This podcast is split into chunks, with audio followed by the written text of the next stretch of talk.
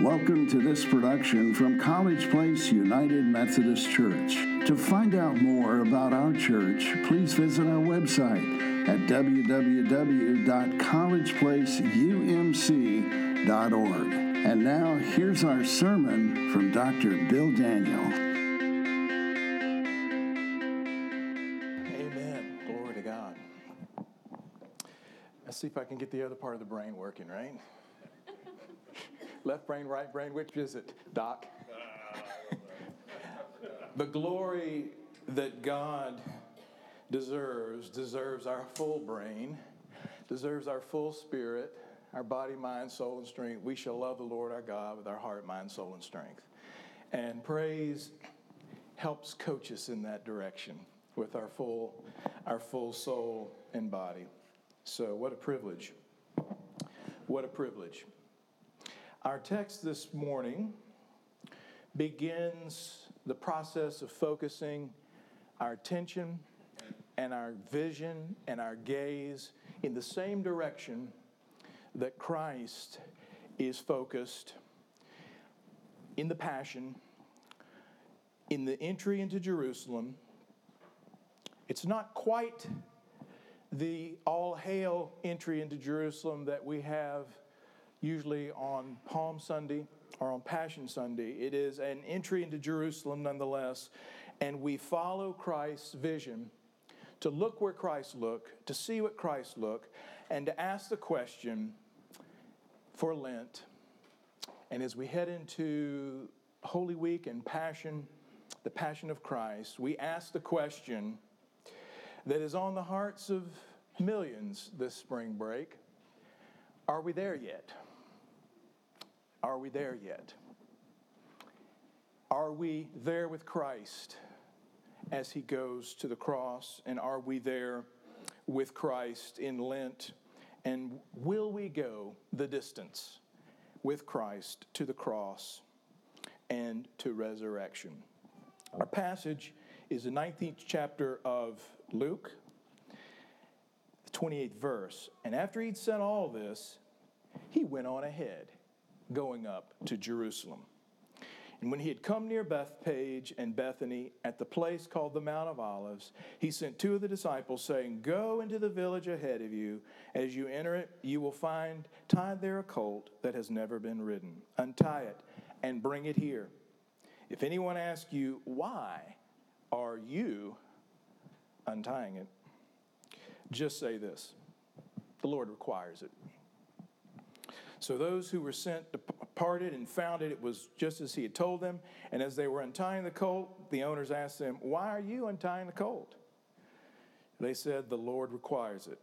Then they brought it to Jesus, and after throwing their cloaks on the colt, they set Jesus on it. And as he rode along, people kept spreading their cloaks on the road. As he was now approaching the path down from the Mount of Olives, the whole multitude of the disciples began to praise God joyfully with a loud voice for all the deeds of power that they had seen, saying, Blessed is the King who comes in the name of the Lord, peace in heaven, glory in the highest heaven. And some of the Pharisees in the crowd said to him, Teacher, order your disciples to stop. He answered, I tell you, if these stone, if these very ones were silent, then the stones would shout out. And then Jesus weeps. He looks out over Jerusalem and sees the town, the city of God, the slaughterhouse of the prophets. And as he came near, he looked at the city and he wept, saying, If you, even you, had only recognized on this day the things that make for peace, but now they are hidden from your eyes. Indeed, the days will come upon you when your enemies will set up ramparts around you and surround you and hem you in on every side, and they will crush you to the ground and your children within you, and they will not leave within you one stone upon another because you did not recognize or see the time of your visitation from God. May the Lord bless us as we read and hear this passion narrative, lifting our hearts to see as Jesus sees his passion and our purpose. Thanks be to God. Well, when I was a little boy, I couldn't wait for the Easter season. It was, you know, the usual things toys in your Easter basket and chocolate and all those kinds of things. But I really enjoyed seeing the movies about Jesus' life begin to show up on TV about right now. You start to see. Has anybody seen one yet? Have they quite? Right now, they're kind of on the History Channel, right? That's where they kind of show up first, I think, and they look at uh, the holy city of Jerusalem. They look at Jerusalem through the eyes of history and through the eyes of journalism. I think one of the, the networks is doing a, a, an examination on Jerusalem, trying to see Jerusalem the, the city that was contested by nations, the city that God raised up with the covenant and through the prophets, and yet the people did not see and recognize, time and time again, did not recognize the hour of their visitation from the great prophets, the moment where the message was made clear. Here's another one of those ironic moments where the King of Kings the true Messiah comes, and some see it. Blessed is he who comes in the name of the Lord. This is a traditional text used surrounding the praise of the Messiah who would come. Blessed is he who comes in the name of the Lord. Peace in heaven and glory in the highest heaven. And yet, Jesus says, as he looks out over Jerusalem, not everyone will go with me down the Via Dolorosa all the way to Golgotha, to the cross?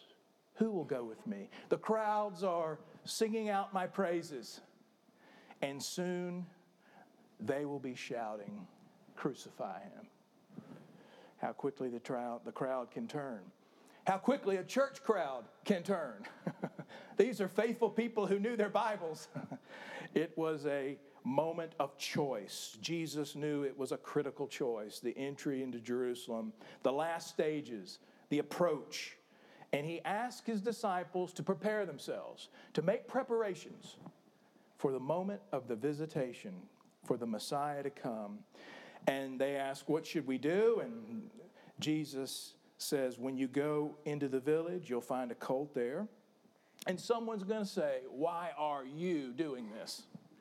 The questions of the Passion narrative, the questions of Holy Week, are pointed questions. They're the questions of the writer Luke, they're the questions of the faith community, they're the questions of disciples. And we've been looking at questions in our Lenten devotional. They are leading the way. Whenever you see a question, particularly in the early Passion narrative, which was so critically important to the early church, whenever you hear questions, they lead the way forward for disciples. And Jesus says, You will be asked, Why are you doing this? It's a question. He's really asking them why. Will you choose to serve me? Will you choose to prepare yourself? Will you do what the Lord requires? The answer to the question, Why are you doing this? is the Lord requires it the Lord asks us. The Lord asks disciples to prepare and to walk and to herald the coming of the kingdom and to proclaim the power and the peace that is Jesus Christ. Jesus knows he will need disciples to go with him, and yet not all will go. How he longed that Jerusalem would all go with him, that he'd gather up all of Jerusalem as the messianic vision prophesied and projected, and yet not all will recognize and see the moment where the Messiah visits. The, the call of discipleship in Lent is a call to choose.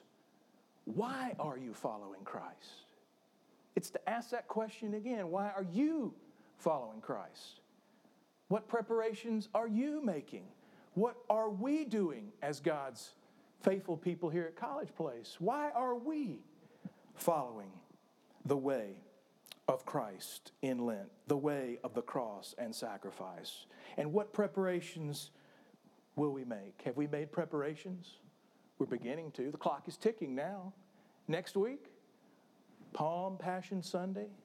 You may hear this text again. You may hear other texts that focus again on the loud acclamation and proclamation of blessed is he who comes in the name of the Lord. And yet, really, from this moment on, there will be questions and there will be quiet answers even until the day of the resurrection, and there will be head scratching moments where disciples, again and again, do not recognize the moment where God has visited them with the message of redemption and resurrection. Time and time again, the disciples seem to be in the dark and keep asking questions Why are we doing this? Why is this happening? What happens next? Why is this? Again and again, while Jesus' way leads to weeping. We forget that. There's weeping over Jerusalem. There's weeping over the way of the disciples who will not follow all the way to the cross. And maybe there is weeping for us in these days as well. It is a time of choice. Do we walk in the way of sacrifice? Do we prepare? Are we prepared to go the distance? When I saw those movies as a kid, I knew to get ready.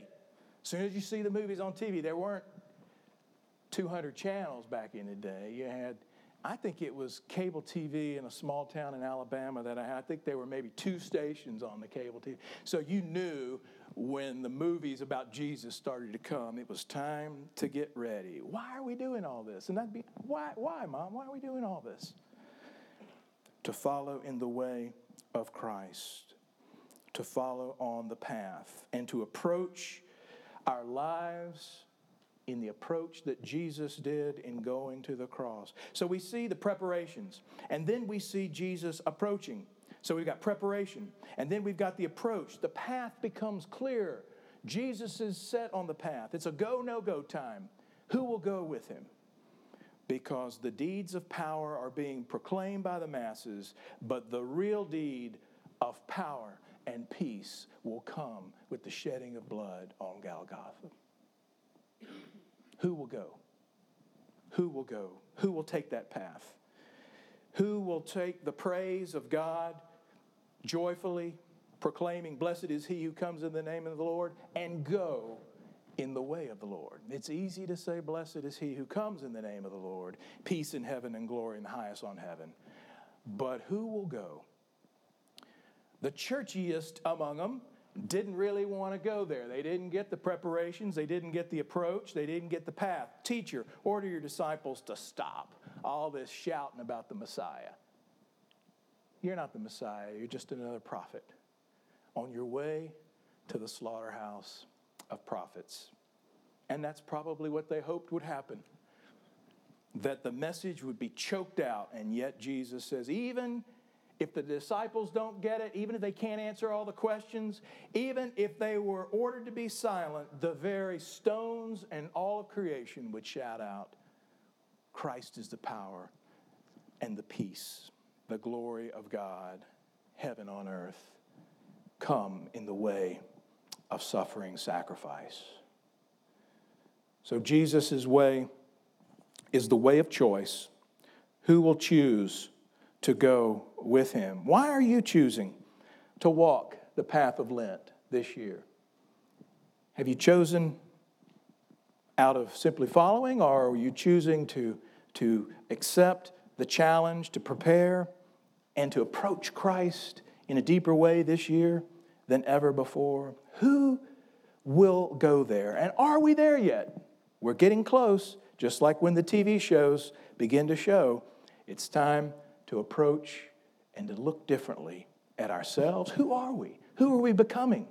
Who will we become if we follow this way of the cross?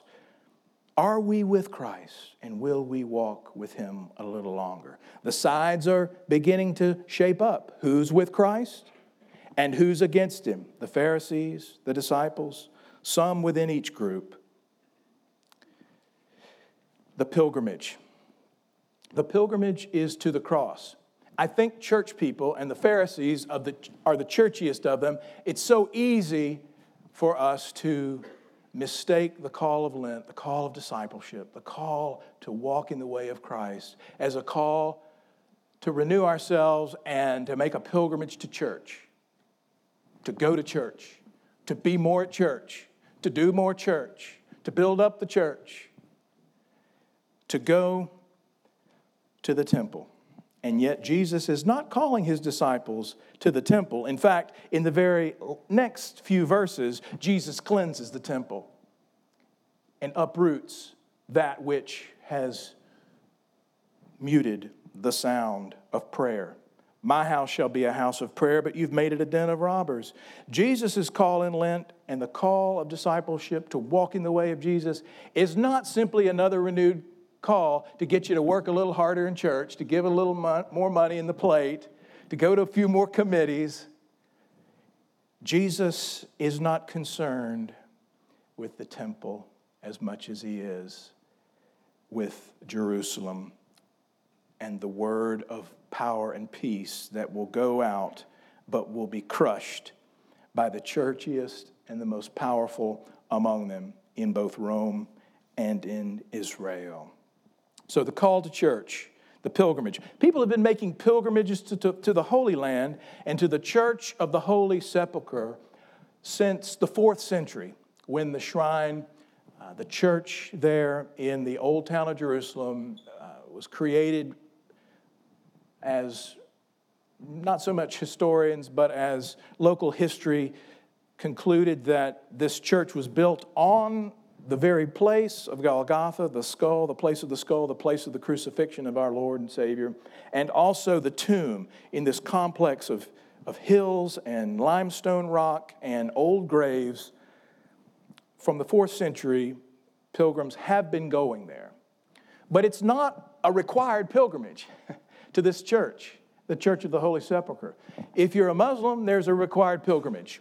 You go to Mecca if you can if you can possibly go to Mecca. It is the center, it's the place, the Kaaba, where you will find the true revelation among the disciples of Allah. And yet, there's no command in Scripture, in the New Testament, or in our church teaching to make a pilgrimage to the Church of Holy Sepulchre or to Jerusalem. Many pilgrims do go, and many Christians do go each year.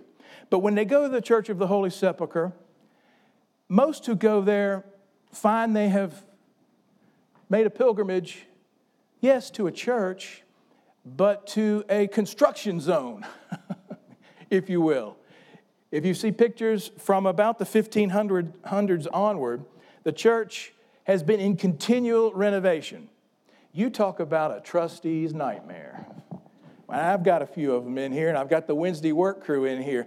You think our dear church building with its creaky walls and its uh, insulation and its lighting and some of its funky, dirty electrical power and so on, you think that's a problem. Think about the call to work together to renovate the site where Christ's cross and the resurrected empty tomb is. You talk about a tough work. To make matters worse, there's not a single denomination or a single church that possesses the church or the, the property. There's a joint arrangement between many different denominations, many different religious traditions. The Roman Catholics have access, the Greek Orthodox, the Armenian Orthodox, the Syrian Orthodox, just about any Orthodox church in the Eastern world has representatives there, and they raise money, and they raise money from kings and sultans and, and uh, leaders all over the world to keep the renovation going, and it's a nightmare. Just imagine trying to get an agreement on any use here in our property.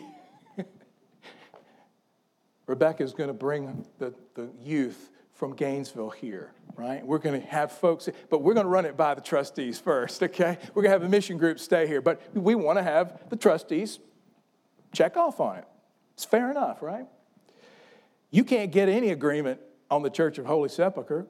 You've got 15 different groups that have to meet. And so what you get is gridlock. You get kind of a creaky old church with scaffolding everywhere, and every few years they're, they're, they're starting a new project, but they never completely finish the renovation.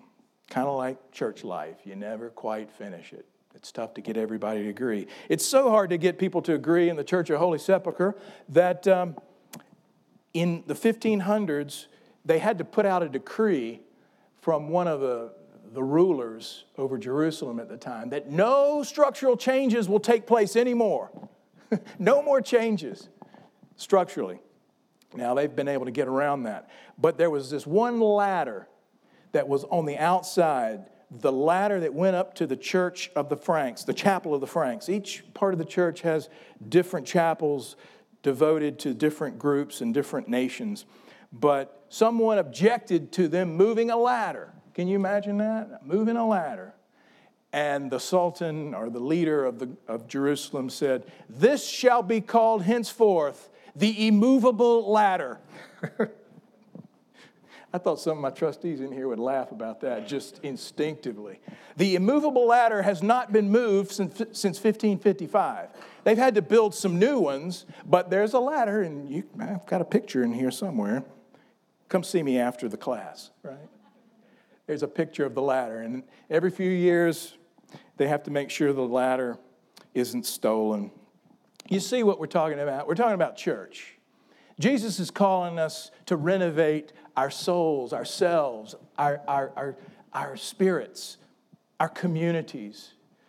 The call of Lenten discipleship is the call are we there yet? Are we going to go with Christ? Not simply to redouble our efforts to build a beautiful church, and that's important. And I commend and celebrate all the hard work that goes into making sure our, our services work. And we will have extra duty in that department as we go into Holy Week, and we thank everyone who's doing it. But we sometimes get to the point where we mistake the call of Christ and the, the, the call to go in the way of Lent and to go in the way of suffering and to walk in resurrection power as simply a call to move around the church programs or move around the building a little bit more or, or move the immovable ladder. Every church has got a few immovable ladders, right? Do we have an immovable ladder or two? Don't touch the ladder. Don't touch the thermostat. The immovable thermostat should be our, our one. The call to Lenten discipleship is the call to follow Christ and to go all the way to the cross, to go in the power of resurrection. Blessed is he who comes in the name of the Lord. Can we go with Christ? It's not the call to do a little more church work. It's the call to look deep into our own lives. Are we walking the way of Christ? That sometimes looks like the way of sorrows, and yet we know that God's renovation will be done. The passage of Scripture the one who comes in the name of the Lord brings peace from heaven and glory in the highest to earth. Peace and power comes to God's people who continue to go there year after year, even when it seems like the path leads to sorrows. Look deep within us. When we think about church path, the path of how do we prepare for Easter? How do we prepare our young people? How do we prepare? Much of the work we do is preparation, untying colts, making sure lights are paid, uh, making sure Sunday schools are, are taught, making sure our security is right. We've got a lot of untying of colts, but it's so that we can go in the way of Christ and follow his way and be disciples that look deep within and that God can renovate us, not to create essentially a graveyard to the past, a cemetery to the past. That's not what the church is. It's to, it's to seize God's future, to seize God's power and God's purpose, God's path, God's peace as we go to the Easter cross and to resurrection. But if we think only in terms of the church and we look to the buildings and we look to the programs, sometimes we can be greatly discouraged. Even if we look at attendance from time to time, we can be discouraged. There was a funny story about a pastor whose bishop sent him to a church that was dying. And, and the, the pastor knew it was a tough assignment. And the bishop said, Go there and preach the gospel of new life. Preach Christ, preach Christ crucified, but preach new life that they may follow the way of, cro- of the cross, but find new life, new power, new peace. He knew it was going to be a tough, a tough path. He got there, and sure enough, the, the congregation was dwindling.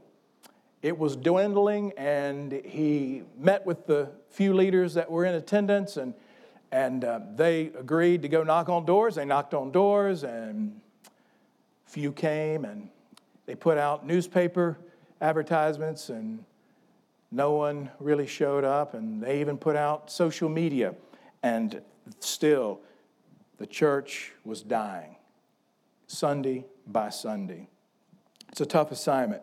So finally, the pastor decided he, it would require some, some amazing efforts, something to really wake the church up. And so he took out an advertisement in the paper saying, First Church has unfortunately passed away in our town. And we loved her. We love the old church, but we've got to give her a decent burial. We invite all the saints and citizens of our fair town to come out at 11 o'clock to First Church for a funeral service for our congregation. All whosoever will come. Lunch to be served afterwards. you can't get them to come without lunch, right? so the whole town just about showed up. They were curious. They'd never heard of anything, a, a decent burial for a church. And uh, the pastor preached the cross crucified in the way of the cross and the power of Jesus. And, and um, the people were cut to the heart. He had brought a casket in and placed it at the front where the altar was. Huh, think about that. A casket right there where the altar is, kind of like a funeral and the casket was open. Have you ever been to an open casket funeral? There's a buzz about it when there's an open casket. Well, there was a buzz in the room. And at the end of his stirring sermon, he invited all the church to come down and look at the deceased in the casket, to look at the church that had died. And as they came forward and as they looked into the casket, one by one, they slowly, sheepishly, emotionally went back to their seats, or some slipped out.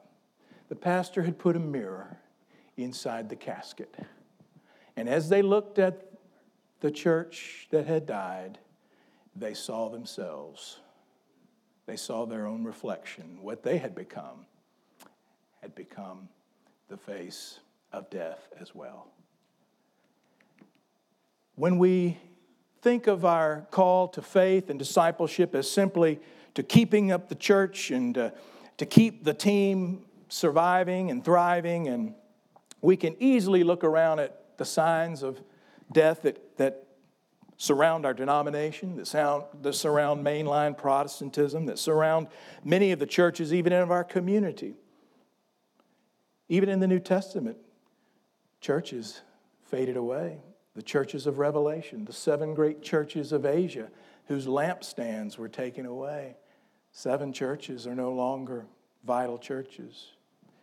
Churches have their time, but yet discipleship, the call of discipleship, is the call that even if the church should crumble, the very stones of the earth will cry out, Blessed is he who comes in the name of the Lord. Are we there yet? Are we following that path, regardless of what happens with buildings and programs and denominations? And blessed is he who comes in the name of the Lord. Glory to God in the highest, peace and power to the people of God. If we will follow in the way of the cross, this communion table, it, it captures everything about this text. It's the preparation Come, prepare yourself to receive the one who comes in the name of the Lord. Come. Why are you following Christ? Come.